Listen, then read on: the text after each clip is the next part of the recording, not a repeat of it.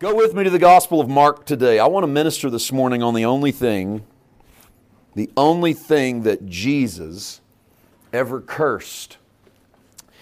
And that's not a shocker. Most of us know about, I'll just go ahead and give it to you before we read it. All, most of us know about the fig tree. we, know, we know where this message is going to go. But I'm bringing this this morning on the backside of the idea that we talked about last night that Jesus is a great physician. And we talked about that not simply in terms of natural healing, though I believe in a healing Jesus. But in terms of, of the healing of our spirit, the healing of our hurts, our emotions, literally our soul. And I really think that perhaps what we're stumbling on, um, which is probably not the right phrase, but I'll use it because I don't know that I'm firmly landing my feet anywhere as much as wrestling some, some things in my spirit and hopefully wrestle, you'll wrestle them with me. And but one of the things that maybe we're stumbling on is how to how to hit that elusive word balance that people want to use with grace. You know, people as you guys need to balance that out. That's why they say things like you should preach something other than the love and grace of God. I like your answer. What, like, what do you recommend? Uh, what's the first thing I ought to preach if we're going to let go of the love and grace of God? Um, that's like I always feel like if people, if you preach too much grace, that's like preaching too much Jesus. I'm not really sure what it would look like to preach too much Jesus. Like they go down there and that's all they talk about is Jesus. Um, but I, I, I, I, do think that people are onto something when they talk about needing balance because what they're doing is they're seeing the judicial side of the redemptive plan of God. And the judicial side is there's no condemnation. You are justified. You are the righteousness of God in Christ. Forgiveness is absolute. Jesus will not die twice. Once for all sacrifice. And the grace of God is a reality that goes to work in your life, constantly cleansing you. These are all, these are all New Testament terms that are couched in the judicial. And we see that, and yet we know we got problems. And so, how we deal with those a lot of times is go, well, don't worry about your problems, just focus on Jesus let Jesus focus on your problems. And we watch then as people sometimes take steps away from the Jesus that we are preaching and lean into the pains and lean into the issues and just say, well, if God don't take change me, you know, they won't be changed and sort of leave it at that. And and in a way, I wonder if we need a resurgence or maybe even for the first time, the sun to rise on the medicinal side of the gospel, not just the judicial, so that it is not just that you're not guilty and that you're not and that you are justified, but it is that you have a great physician who is going to work on whatever it is that's wounded you, whatever it is that pains you. And that Jesus, having finished the work judicially, is working in us all the time. And I think maybe it's Matthew 11. Come unto me, all you that labor and are heavy laden, and I will give you rest. Given rest. Come unto me, all you that labor and are heavy laden, I will give you rest. You don't have to pay for it. Come to Jesus, He'll give you rest. That's rest given. Maybe that's judicial rest. Case closed. Come to me, case closed, not guilty. Come to me, case closed, no condemnation. Come to me, case closed, justified. Come to me, case closed, forgiven. Case closed. No appeal. No record keeping. Throw the case out, right? But you get to keep the paperwork so that you always know you're not guilty, so that you can show it off. Come unto me, all you that labor and heavy laden, I'll give that to you. You can have, you can have your the finished work court case.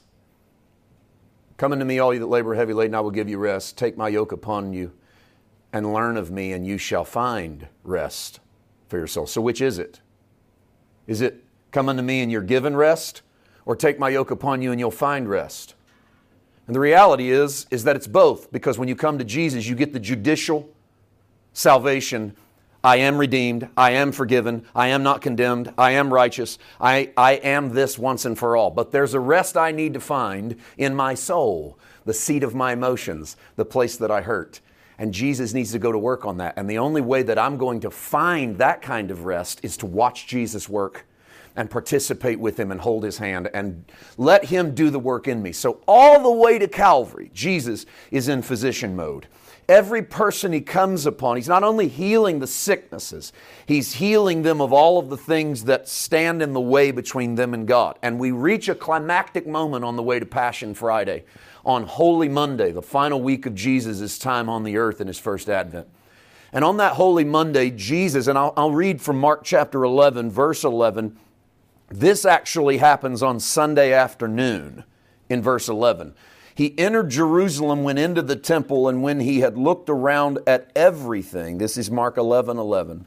When he had looked around at everything, as it was already late, he went out to Bethany with the twelve. Don't overlook the phrase that Jesus looked around at everything and then went out because he comes into the temple, he takes a look at what he sees, and he leaves. And like most of us, he takes something in and then he sleeps on it. So Sunday night, he sleeps on what he saw Sunday afternoon. And as he sleeps, I think he has a fitful night of sleep, if he sleeps at all.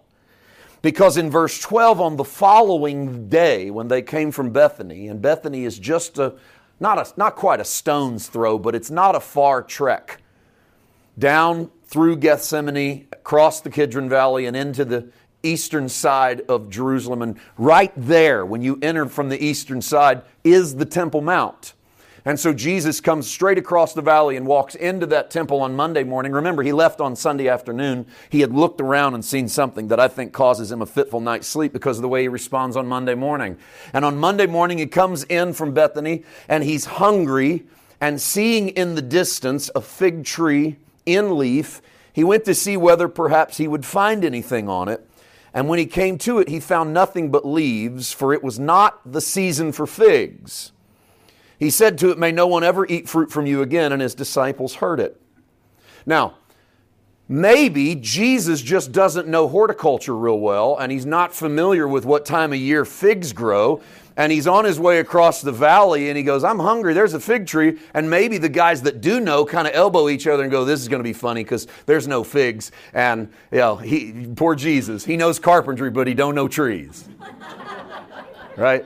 And so Jesus goes over to the fig tree and can't find figs and then gets mad and curses the fig tree. Maybe, maybe that's the story. I think you know that that's not the story. I don't know what Jesus knew in the natural realm that was outside of what he should know in the natural realm. I, I don't know. I know that Jesus was a man and that Jesus was God, and I know that men have limited knowledge. So I, I'm not here to tell you that Jesus could do advanced calculus. But I do know that according to Mark's version of the gospel, it's not the season for figs, and I think Jesus knows it. Okay? He knows it's not the season for figs, his belly's rumbling and he wants something to eat. And so Jesus is about to add a visual illustration to what his day is going to look like because he's about to do something that is going to be catastrophic to the religious mind of his disciples. And to lead them in to what looks like is going to be a catastrophic Monday, he takes a sidestep over to a tree that has very deep roots in their Judaism because the fig tree runs in their collective spiritual consciousness all the way back to the third chapter of Genesis. It's in their literal origin story that their first father and mother, Adam and Eve, ate from a tree called the tree of the knowledge of good and evil. And having ate from the tree, the scales fall off of their eyes. They realize that they are naked. And their first move is to go to a nearby fig tree and pull fig leaves off of that tree and fashion for themselves aprons to hide themselves from themselves. Because that's what fig leaves in the garden were for. I know this because Adam and Eve have seen one another for the first time today. Really. They've seen what they're seeing for the first time, and so they hide from themselves and they hide from each other. And then to hide from God, they go hide in the bushes. They're not hiding from God with the fig leaves. They, if you want to hide from God, you go to the bushes. They hide from themselves from the fig, with the fig leaves, and they hide the reality from each other. It's not fig season, so Jesus is intentionally giving an illustrated sermon. And there might have been a touch of humor to the move by Jesus. Who knows it's not fig season? I'm not even sure he doesn't say to them that he knows it's not fig season. And yet, when he goes to the tree and there are no figs, it says, May you never produce fruit again. And then his disciples heard it. And this is Jesus literally cursing the tree that is supposed to produce figs in its season. And I used to preach this and say that you are, I would, I would, I, I'm amazed now how much I preached, I interpolated Scripture into Scripture. So I didn't care anything for context. I just make the Bible say what I needed it to say for that sermon. Anybody ever hear preaching like that? Anybody ever do preaching like that? yeah. And so I used to preach this and go, you know what? In Christ, you're all, your fruit's always in season. There's never a moment where you're not fruit producing. So Jesus goes over to the fig tree, even though it's out of season, because in Christ you're always supposed to be in season. And so I say to you, you better be producing the fruit of the kingdom, lest Jesus come and curse you with a curse. Man, you can get people to really shout and amen that stuff too. I don't know why we're so excited about it. It's terrible news. We come to the church for the gospel, which is good news. We get bad news, we scream about it. Like I come to hear good news, you give me bad news, I'm pumped for bad news. But it's kind of the way we are because we really like bad news. And so, man, you could get people all fired up about that, and it didn't even make sense. Jesus goes to a tree that's out of season, demands figs, curses it when it doesn't have any, and I'm preaching to you that you're supposed to always be in season, even if it's not the season. and the truth is, is that you don't make fruit grow. Like, what are you going to do to make fruit grow? If I get up here today and preach to you the fruit of the Spirit, what are you going to do to make goodness and peace flow out of you? How do you squeeze apples out of an apple tree? You don't. You let it grow. And so the fruit of the Spirit is not the fruit of you, it's the fruit of the Spirit. Spirit in you. And those are the things coming out. So, no, let me ease your fears. This is not a sermon about Jesus is going to curse you if you're not producing. All right? Let's just get rid of that out of the, out of the gate. This is not Jesus is out to get you. Never be out of season. Boy, we even I even used to take that over into the pulpit. We go, you know, the Bible says preachers you're supposed to be instant in season and out of season. That means you got to be producing. That, that meant you're supposed to preach every time they ask you, even if you're not ready. And I heard a few of those sermons. And I wish they'd have just stayed out of season. You know, just just admit you're out of season, don't preach. That was bad news. But no.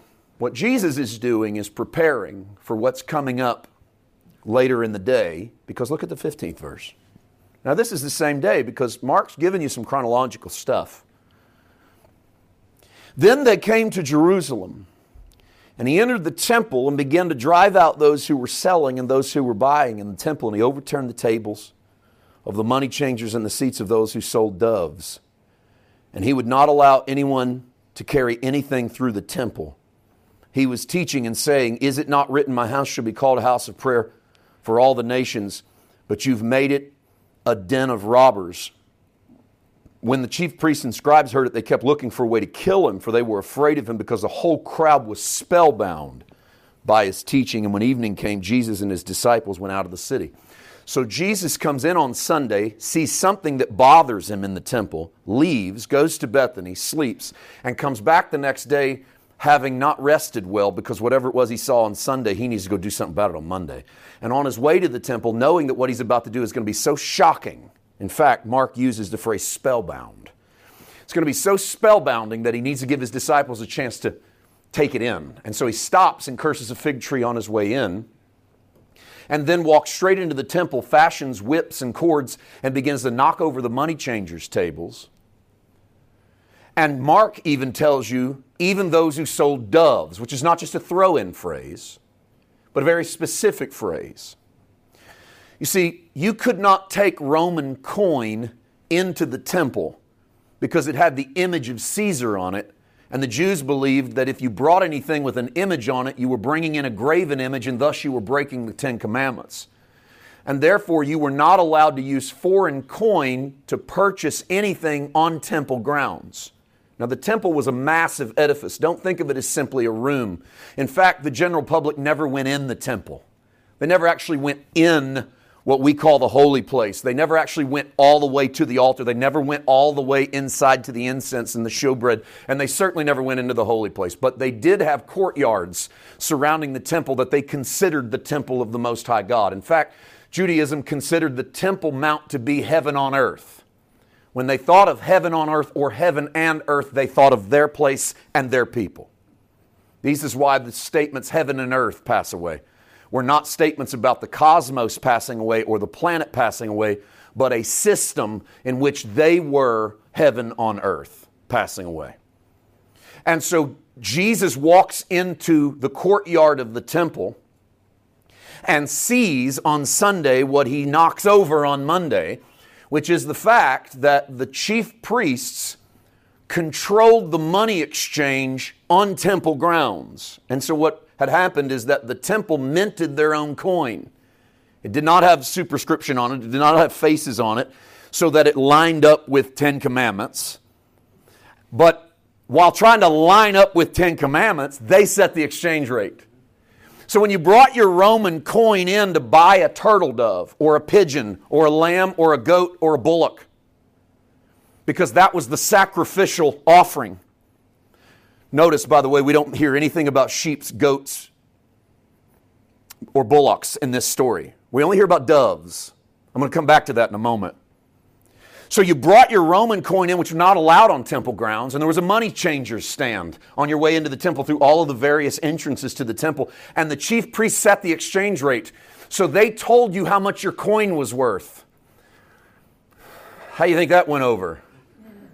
And since they set the exchange rate and they were the priests between you and God, it's best to pay it because you don't have any access to God. They are your access to God.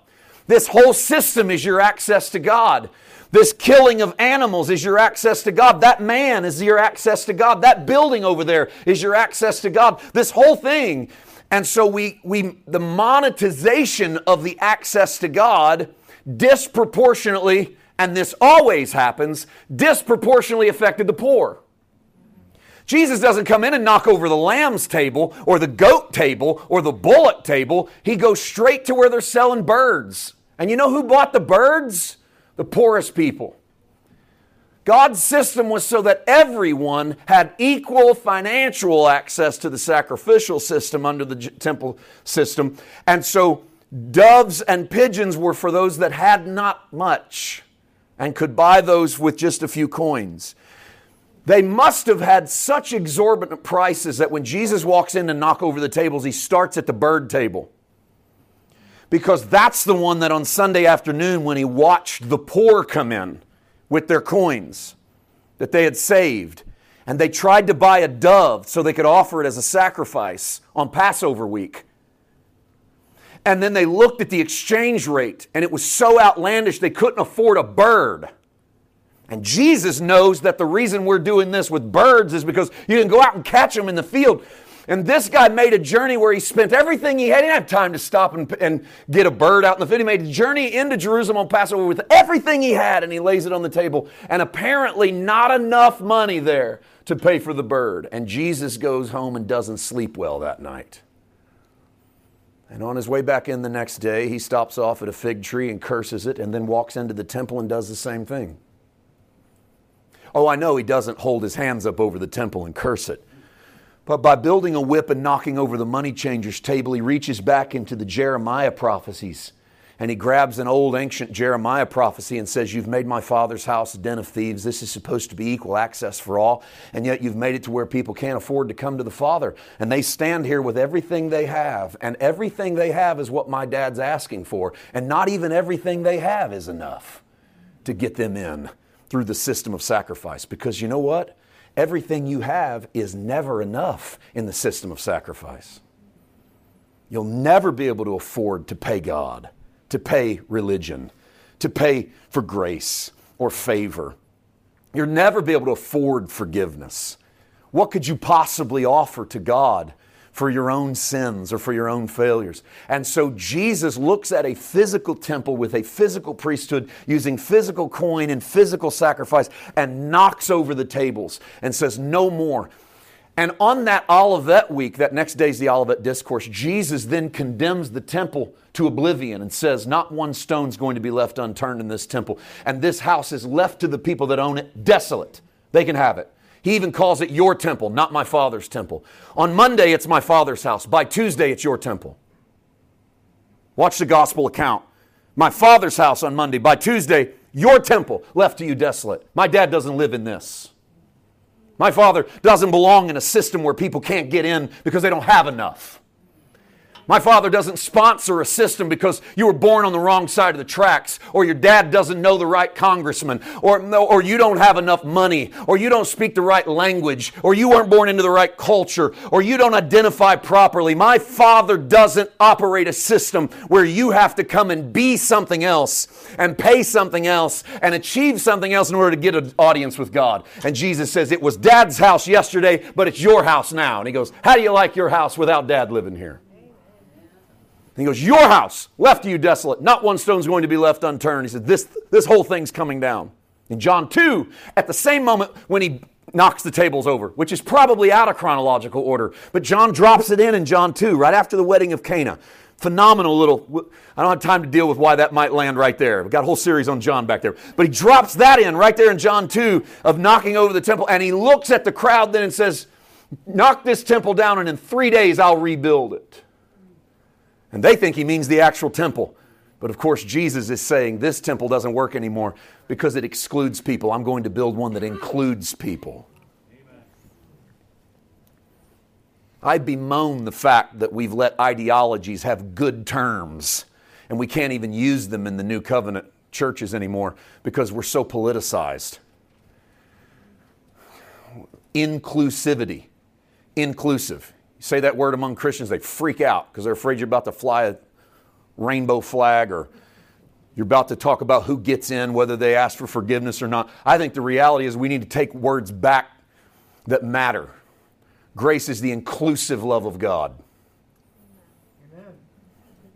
I love the rousing amount of support I got for. I'll say it again. Grace is the inclusive love of God. He includes the family of man in it.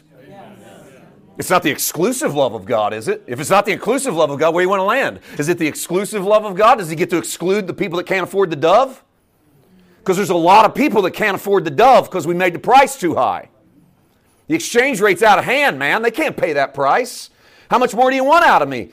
What do you want to squeeze out of me? You already taken my money, you taking my time. You want to take my life? You want to take my dreams? You want to take my hopes? You want to take my passions? You want to take my talents?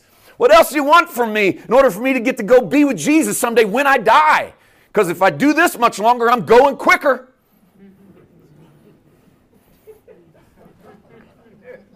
So Jesus knocks over the tables and he doesn't pick them back up. And listen, from a practical standpoint, sometimes you got to knock tables over. But I choose in this one moment, I always want to be like Jesus in the Gospels, but there's one moment in the Gospels when I want to be like the disciples. And this is it. I'll watch Jesus knock over tables. I'm not a table knocker over.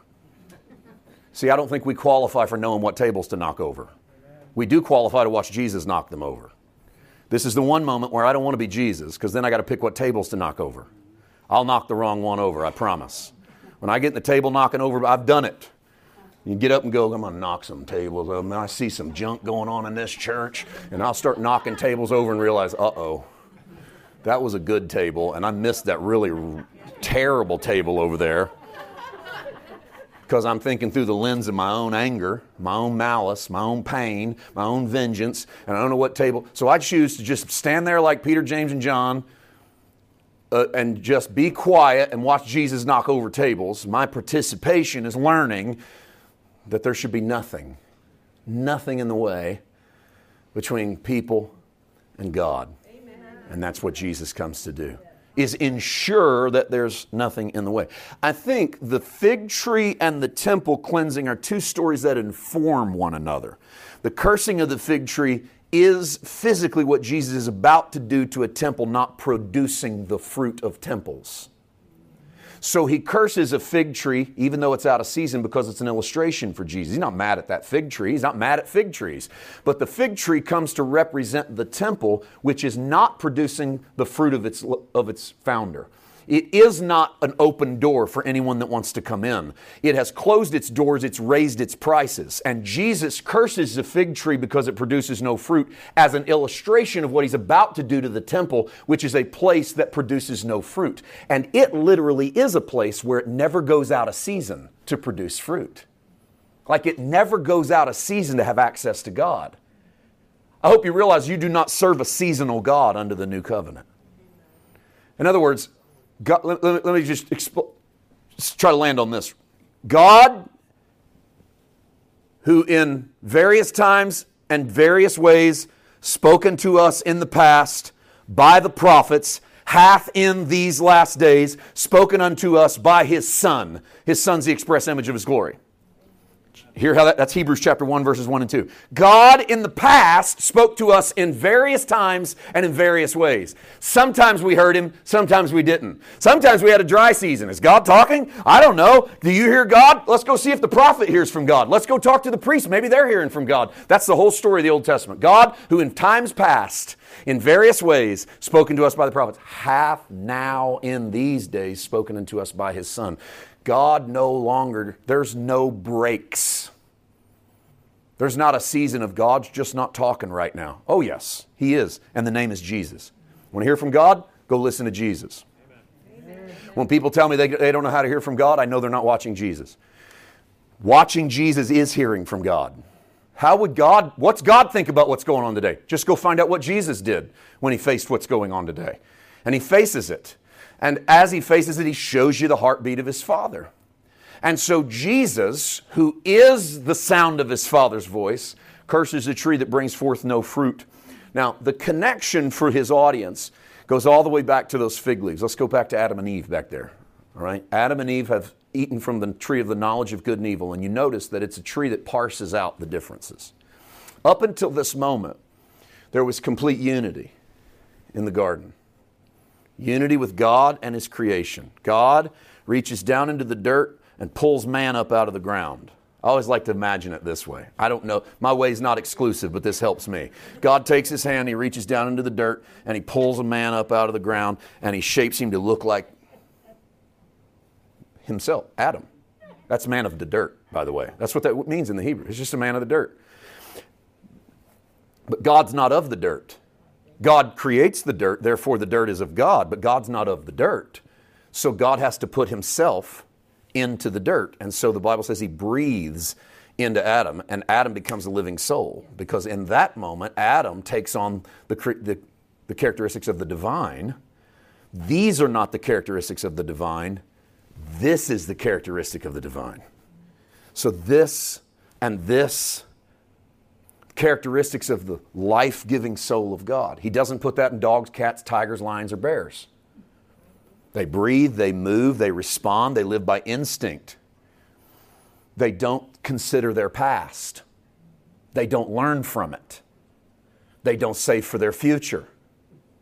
And you, get, you get, that's one difference among 10,000 differences. That's just a quick and easy one. Complete unity. God shows up, he and Adam talk in the cool of the day. There's absolutely no separation with God and Adam. God creates Adam with one deficiency. one deficiency. And by the way, God called Adam very good and yet created him with the deficiency of having, he needed somebody to share his life with.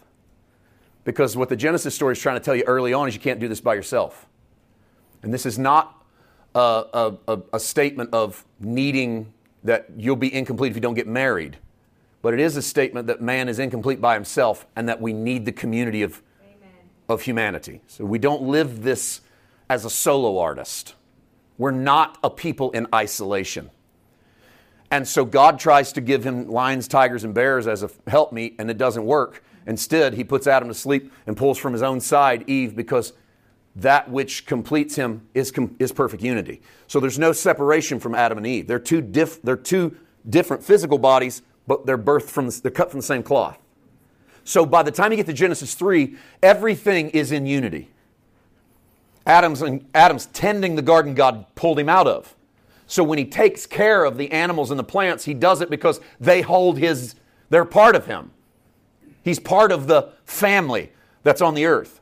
When he loves his wife, he's loving an extension of himself. When he talks to his God, he's talking to an extension of himself. You see, all of these things are unity. This is the message Genesis 1 and 2 is showing. And then comes Genesis 3 when they eat from the knowledge of good and evil. And this is the first time there's any parsing good and evil. There's not been any parsing in the garden. We don't have differences, we don't have disunities. And so knowledge enters, and it's not just that knowledge enters and then we live by our conscience. We've landed on that, and that's one answer. But it might not be the answer that the Hebrew people saw when they read that story. And, and that might be because they didn't live by their conscience as the people of Judaism. They lived by the word of the law. So why would they assume that living by conscience was it when they had the word of the law to live by? But what they did see was that in that moment, there was a disunity from unity to disunity, from seeing yourself as the very good creation to becoming internally judgmental and self responsible. So you went from being who God wants you to be to be to trying to be what you hope God wants you to be. And that's not just living by conscience, but what you knew you needed to do in that moment was fig leaf cover up, which starts a trend of fig leaf cover up. so that man is constantly covering up guilt, covering up shame, seeing differences in himself and others as divisions between good and evil. Let me say that again. This is our great crime. We see differences between ourselves and others as the dividing line between good and evil. And guess which side you're on? Every time. The difference between us is a division. It need not be a division, it could simply be a difference. But we're in a space even now, where we can't have disagreements without having divisions. The moment we disagree with somebody, we divide from them because we feel like if we're around people we disagree with, it'll rub off on us. What if I start thinking like them and they're wrong? And I know I'm going to be wrong. I want to walk in the truth. And they're wrong and they're obviously wrong. And if I talk to them long enough and they get me confused and they're the devil, that's the serpent talking. We, we accuse everybody that we disagree with that makes a cogent point, they're the serpent. You ever, ever recognize that? Like somebody disagrees and they go, well, What about this? We go, Oh, well, I never thought about that. That must be the devil. Only the devil would bring that up. Where'd we get that? Genesis 3. And what do we do about it? We cover ourselves in fig leaves so we look like the other people in fig leaves. And we've got our fig leaf cults. And we do this. This is natural. This is like our baseline. This is how we live our lives.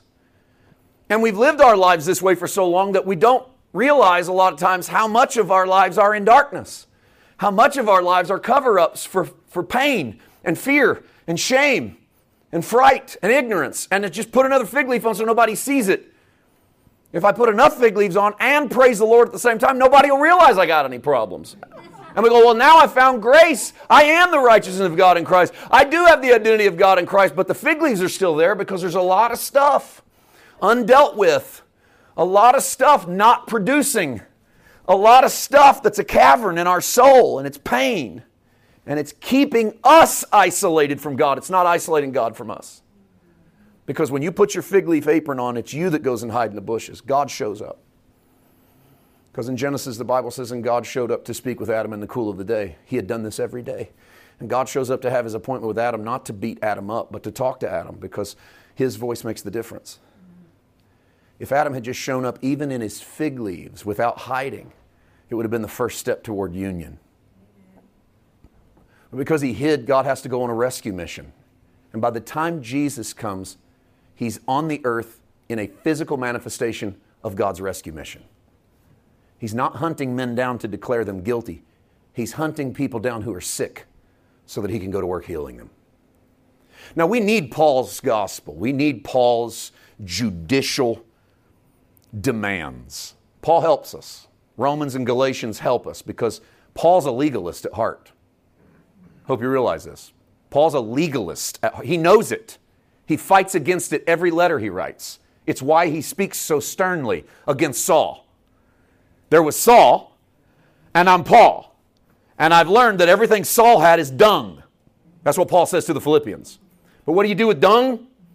Well, you don't hang out with it, but you use it to fertilize your future because that's what it'll do. And so Paul uses Saul as fertilizer for the new Paul to go, here's the law and what it did and what it'll do. And I'm going to take all of that and I'm going to couch it in better language and I'm going to show you how you're free from it.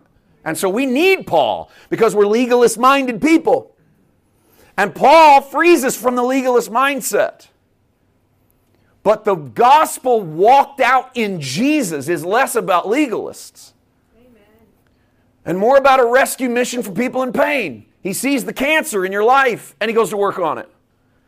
And he reaches his hand in there and he grabs hold of that and he holds your hand while he pulls that thing out that we need to let go of. It's why Mark 9 closes with All of us shall be salted by fire. All of us. You know what that verse follows? If your eye offends you, pluck it out. It'd be better to go into eternity with one eye than to go into hellfire with two eyes. If your hand offends you, cut it off. It'd be better to go into life with one hand than to go into hellfire with two hands. If your foot offends you, cut it off. It'd be better to go into life with one foot than to go into hellfire with two feet. But all of you shall be salted by fire. We don't ever quote that part.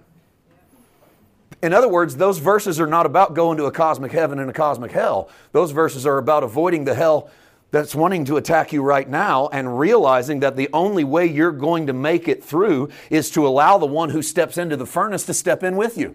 And if you'll allow the one to step into the furnace who steps in with you, the fire will burn off of you whatever needs to burn off of you. The physician will go to work on whatever tumors he finds. And so Christ is doing the work. So the fig tree becomes representative of a temple that has no fruit. And so Jesus curses the fig tree in the way that he has cursed the fig leaves of our lives. Whatever I put on to define me in front of God, the only thing Jesus ever cursed is the false version of Paul White. It's the false version of you. That he curses. That he can have no party with. I believe in the wrath of God. I just don't believe it the way some people believe it. What I mean by that is some people think the wrath of God is a fuming God with fire in his eyes and smoke coming out of his nostrils in retributive violence, that he's getting really mad and he's going to pay you back what you deserve. I believe the wrath of God cannot be separated from the love of God because God is not wrath, God is love. Amen. Right? Um, we're in the Word, right? There's no scripture that says God is wrath. But there's not only scripture that says God is love, there's a whole Jesus life that shows you God is love. And the only thing Jesus ever knocked over with a stick was a table, not a person. And the only thing Jesus ever cursed was a tree, not a kid. And that's what we've got God, the wrathful God, doing is knocking over people and killing kids, judging people for sin, knocking people out that, that don't pay their tithes, burning down villages where people pass bad legislation, sending earthquakes and tornadoes and hurricanes, and killing innocent people because a couple politicians made a bad decision in, in the Congress halls. And so God's got to come in and kill 78,000 people with a tsunami because that's how God shows people that He's boss. Wrong. That doesn't look like Jesus. If it doesn't look like Jesus, it can't look like God because Jesus is the express image of the Father. He's everything God ever was, He's everything God ever is, and He's everything God will ever be. But I do believe in the wrath of God because I believe in love. And I know that my love has shaped my kids. Not through vengeful knocking stuff out, but through a chastisement that has been for the betterment of their next step, not for the punishment of their last one. And I think we're so in tune with the anger and the wrath because we're kind of treat many of us have treated the gospel like we feel about other people's kids. We never treat the gospel about how we feel about our kids. We always treat the gospel about how we feel about other people's kids. Let me use it. Let me let me, let me work on this for a second. All right? What I mean by that is I can watch your kids and think, look at those snots. They deserve to get their bottoms busted. And I might be right. Right? and I can see how bad of a parent you are and how terrible your kids are and what bad decisions went into this and how this is going to lead them down the road to ruin. And man, somebody needs to get in here and take care of these kids because kids today are out of control. And man, you can go into a spiral. None of them want to work. Their face is always in their phone. These kids are all lazy. They don't do it like they did in my day. Man, we love to get on that. That feels good, don't it? Just going after kids, man, these bunch of lazy bums. But we have so much love, patience, long suffering, and affection for our cute little stinkers. They're pretty, they're beautiful, they're sweet, they're kind. Oh, they didn't mean that. You just don't know them like we do. They just, you got to get to know them. Right? Why do we do that? Because we're in love with them. We're in love with them. I mean, we're straight up smitten. You saw that kid and you're, you're ruined, man. You are. You're done. Your money's no longer yours. Your time, you're glad about it. Your time's no longer yours. Your future's no longer yours. And you're not mad. You wouldn't be mad. They're your kid. There's not a second you lose on them that you go, man, that was a waste of time. I'm never getting that back. No. You stand in line for roller coasters you don't want to ride. You watch movies you hate. You buy food you can't stand. And you do it because you love the little stinker. And I'm watching you from the outside going, waste of money, waste of time. Why are you doing that to him? but that's how we treat the gospel. And it's because we pitch the gospel people we're mad at, not people we're in love with. And if we just realize that when God looks at them, they're all His, they just have a cancer. And you don't blame people with cancer for cancer. If you know how to cure it, you go to work. You don't ask them their resume or how much they can pay. You just go to work. It's your job. You got the cure. You would be the devil if you didn't help them. And there's your definition of Satan. And that's why Jesus looks at Peter and says, Satan, get thee behind me. Because Peter had just stepped in front of Jesus going to the cross because the Christ he wanted carries a sword, not gets killed by one. And Jesus goes, That's the gospel that people are going to try to preach when I'm gone. And I rebuke that. It doesn't work. The only thing Jesus ever curses is the fig tree because Jesus cursed it to remove it so that you would never put fig leaves on again. You would never again feel a separation. Now go back to the story in Matthew 11 and go to verse 20 because I want to take you to Tuesday morning. In the morning, as they passed by, they saw the fig tree withered away to its roots. Peter remembered and said, Rabbi, look, the fig tree you cursed is withered. Jesus answered him, Have faith in God. Truly, I tell you, if you say to this mountain, Be taken up and thrown into the sea, and do not doubt in your heart, but believe what you say will come to pass, it will be done for you. So I tell you, whatever you ask in prayer, believe that you have received it, and it will be yours.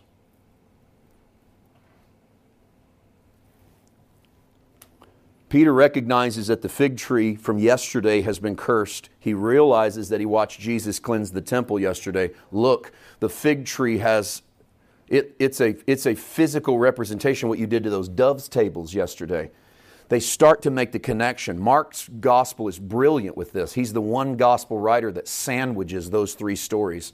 Two pieces of bread are the fig tree, and the meat in the middle is the cleansing of the temple. Mark does this on purpose to show you that Jesus is intentionally using the cursing of the fig tree as a representation. Take the temple down as the thing that's obscured your vision before God. The temple systems, religion, self, performance, man has stood in between you and God, and they are the fig leaves. And if you put them on to try and look good in front of God, you put on a system that cannot produce fruit. Okay, so your performance cannot produce the fruit of the Spirit. Your effort cannot produce the goodness of God's grace. And, and that is a sickness Jesus came to deal with by cursing the one thing that stands in our way. And so never again allow the fig leaf to define you. This is a matter of coming to our senses and realizing who we are, not who we're not. Because the fig leaves represent who we're not. Now, I don't know about you, but I've put on my own set of fig leaves before. Maybe because I didn't want to deal with what I am. Maybe because I didn't want to deal with my selfishness or my greed. I just wanted to say I'm the righteousness of God in Christ. I didn't want to deal with the fact that I didn't love people. I just wanted to have platitudes like, well, if I just knew how much Jesus loved me, I'd love them. And then that could get me off the hook of not loving them because I'd go, well, I just don't know how much Jesus loves me yet. Someday I'll know how much Jesus loves me and then I'll love people. But I don't know how much Jesus loves me yet. Well, I don't know how much Jesus loves me. I'll love people and, and, and instead of actually loving people. You see the difference there? So instead of actually loving people, I just had theology. That's fig leaves. That's grab some stuff and cover up the fact that maybe the reason you don't love them is because of this or this or this or this or this. And that's a you fault. That's not a them fault. That's you. So you can, you can deal with that, or you can put some fig leaves over it. Or you can just ignore it and quote some scriptures. That'll work. Let's just ignore it and quote scriptures, and then we'll be okay. And Jesus says it'll never produce fruit. It's just in the way. It's costing you way more. The, the juice ain't worth the squeeze, baby. You can't get out of it what you're putting into it. You just can't do it. It isn't changing your life. So we got to come to our senses and realize who our Father is, but we got to get up and get out of that pig pen and go home. That's the great part. There's, there's a great part and a terrible part about the prodigal son story. And the great part is that the prodigal son smells like slop and is covered in mud and he's doing everything wrong and he's wasted his father's substance on riotous living and all that good King James talk. And then he came to his senses, Bible says. He came to his senses and said, I believe I'll go home. That's a good idea. I believe I'll go home. And when he's on his way home, his dad meets him at the end of the lane because his dad's never not been at the end of the lane. I think dad drags a chair every day down to the end of the lane and sets it up next to the mailbox and waits on his kid to come home because that's how much he loves him. That's what you'd do for your kid. And the kid came to his senses and he came home. The tragedy of the prodigal son is that dad's got a kid at home who never comes to his senses. The kid at home that never comes to his senses only knows how to judge, he only knows how to reject, he only knows how to celebrate death, not life. And he's infuriated that the father takes the, younger brother back. There's one person in the story in which the story ends with them wearing fig leaves, and it's the elder brother. He's still hiding himself behind none of which he hides behind actually defines him, but he keeps hiding behind things that are not his. And his dad tries to talk him off the ledge. And the tragedy of the prodigal son is that it ends without us knowing whether or not the kid stepped back from the ledge. Dad goes, Son, all I ever had was yours. You didn't have to do any of this stuff. Your brother was dead, he's alive. He was lost, he's found. Can't we rejoice that he was one thing, but he's another thing now? Can't we rejoice in the beauty of the grace?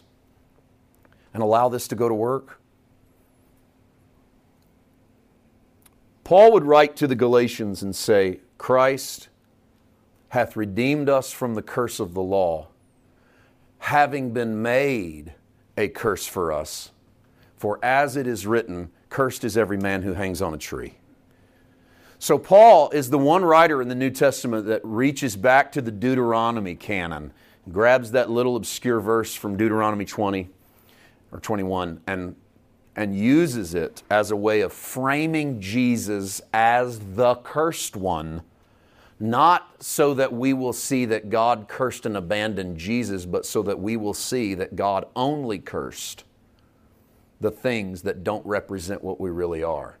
And having nailed those things to the cross, Jesus play, steps into the snake role, like we talked about last night steps into the snake role on the pole and dies for us by taking into him the poison of everything that curses us. So Christ curses the one thing, the only thing that stands in our way from knowing we are not isolated. We are not separated. We are not divided. There is a unity between us and the love of our Father. Now, if Christ, is, if Christ has cursed it, it cannot live again. There'll never be productivity out of our separation between us and God. And any separation between you and God is an illusion brought on by your own theology, brought on by religion, brought on by bad teaching, bad preaching. It's an, it's an illusion that what you do separates you from the Father. The, nothing separates you from the Father but you running from the Father. And even then, he runs down the lane to meet you and is waiting for whenever you want to come back. Any isolation I've had has been on my part, not on God's. It's been me avoiding the light of his love. I do believe, and I believe this now more than ever before.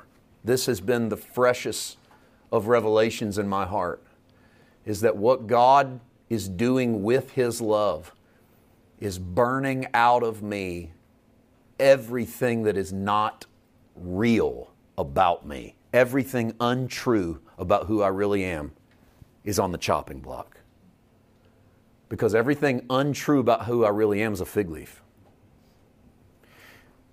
Have you ever seen a fig leaf? They're big. You go to the botanical gardens and you see a fig tree, and I mean, they're these big velvety looking things. They're about this tall and this wide. But there's something pretty amazing about a fig leaf. If you snip the fig leaf from off the tree, separate it from its life source, it doesn't just die, it shrivels to about maybe the size of your hand if it was fully grown. Shrivels up and dies. So there's a bit of comedy in Genesis 3. The comedy is that Adam picks the fig leaf that even if he thinks can cover him, can't cover him for long. That's, that's the part of the comedy of that's the comedy of Jesus going to a tree that's not got figs and saying, "Oh, I want figs," and they all laugh. But there's more than just the comedy of it. It's to show you that even if it covers you in front of your friend or your family or your spouse or your self. It doesn't cover for long because there's nothing, nothing that can separate the real you from the Father. And He loves the real you. It's the real you He wants. And you go, yeah, but there's some of this stuff that's hurts and pains and fears and problems. Goes, that's the you I want. That's the you I died for. That's the you I'm saving. That's the you I want to talk to. That's the you I want to heal. That's the you I'm in love with. Not this fake version you put on a show for me, jump up and down, do your thing, ask me how high. I just want to spend time with you. I just want to know you. What I'm praying is that God give us this love for His creation. Give us that love for His creation to where we stop trying to qualify them for the love of God and we receive them just as they are. We used to sing a song at the end of the sermon when I was a kid called Just As I Am, without one plea, but that thy blood was shed for me just as I am. We sang it, and I don't know that we ever really believed it because we wouldn't even tell God the truth when we went into prayer. And we certainly didn't want people just as they were, especially when you're meeting them at the door, making sure they got a tie if they didn't come in one, or making sure they know that um, that ain't going to go over here. I, I, realize that there are standards, there are ways we have to do things, and we live in a society. I, I'm even actually a proponent of shame. I'm just not a proponent of spiritual shame. I'm a proponent of the kind of shame keeps you from going naked in public. right? Don't you, don't you like societal shame? I do a little bit. I mean, because if there was no societal shame, who knows what you'd see? When you see things, it's because you found someone with no shame. right? You go, you could use a little shame right now. There's a, or a bigger fig leaf.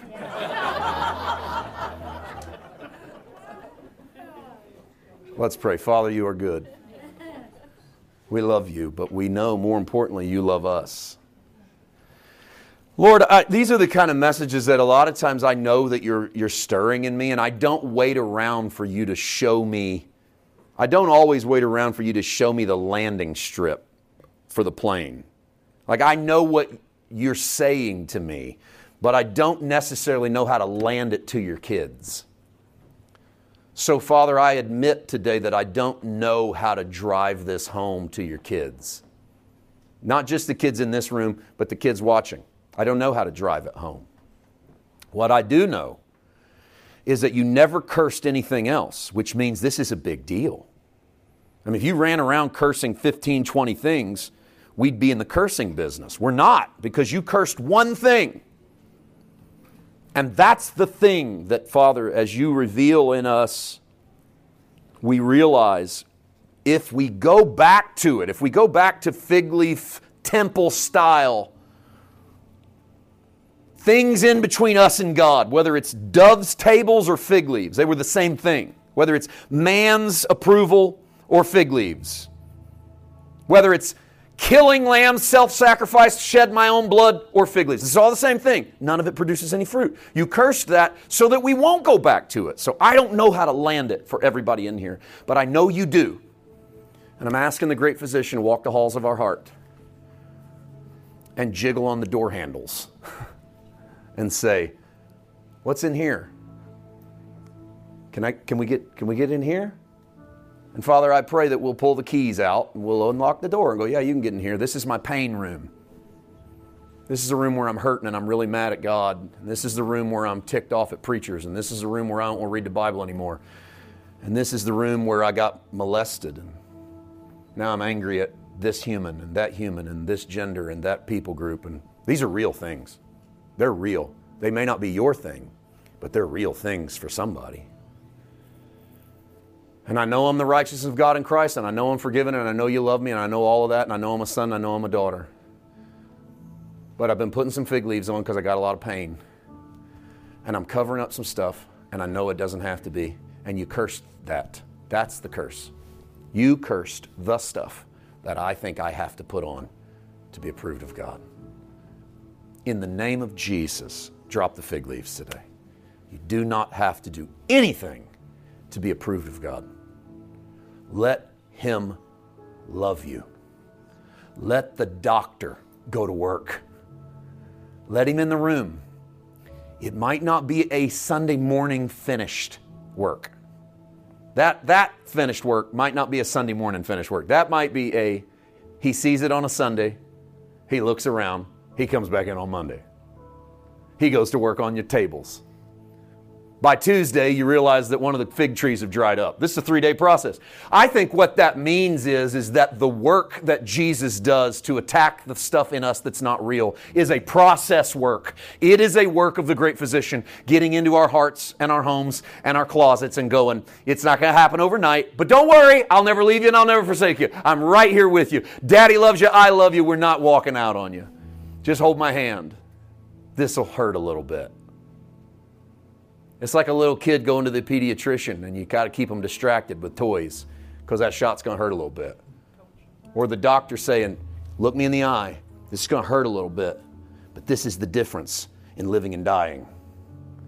You go, It hurts to talk about that, Pastor. It hurts to let that go. I don't want to let it go. I want to hold on to it. And I know some of us are putting fig leaves on because it's warmer in fig leaves than it is without them. But I pray you'll let the Jesus that curses fig trees go to work on you. I hope you see the difference in you being cursed by God and your figs being cursed. I hope you see the difference. There's a huge difference. You're not cursed by God. People have told you, oh, you're under a curse. Reject that in Jesus' name. You are not under a curse. Jesus only cursed one thing, and that's the things that are not you. The things that stand against you, that's been cursed by Jesus. You're not cursed by God, and you're not under grandpa's curse and your aunt's curse and the curse that's on your house and curse over your job. Christ redeemed you from the curse. Stand in your redemption. You're not cursed. This isn't a generational curse. The curse is what you put on that you don't have to put on, to lie where you don't have to lie, or to hurt where you no longer have to hurt. Some of this ain't even your fault. It was done to you. It was pain, it was problems, but you put fig leaves on because it was easier to deal with the fig leaf version of yourself than the hurt version of yourself. And I know that this is a process, but let the Holy Spirit start His work in the name of Jesus.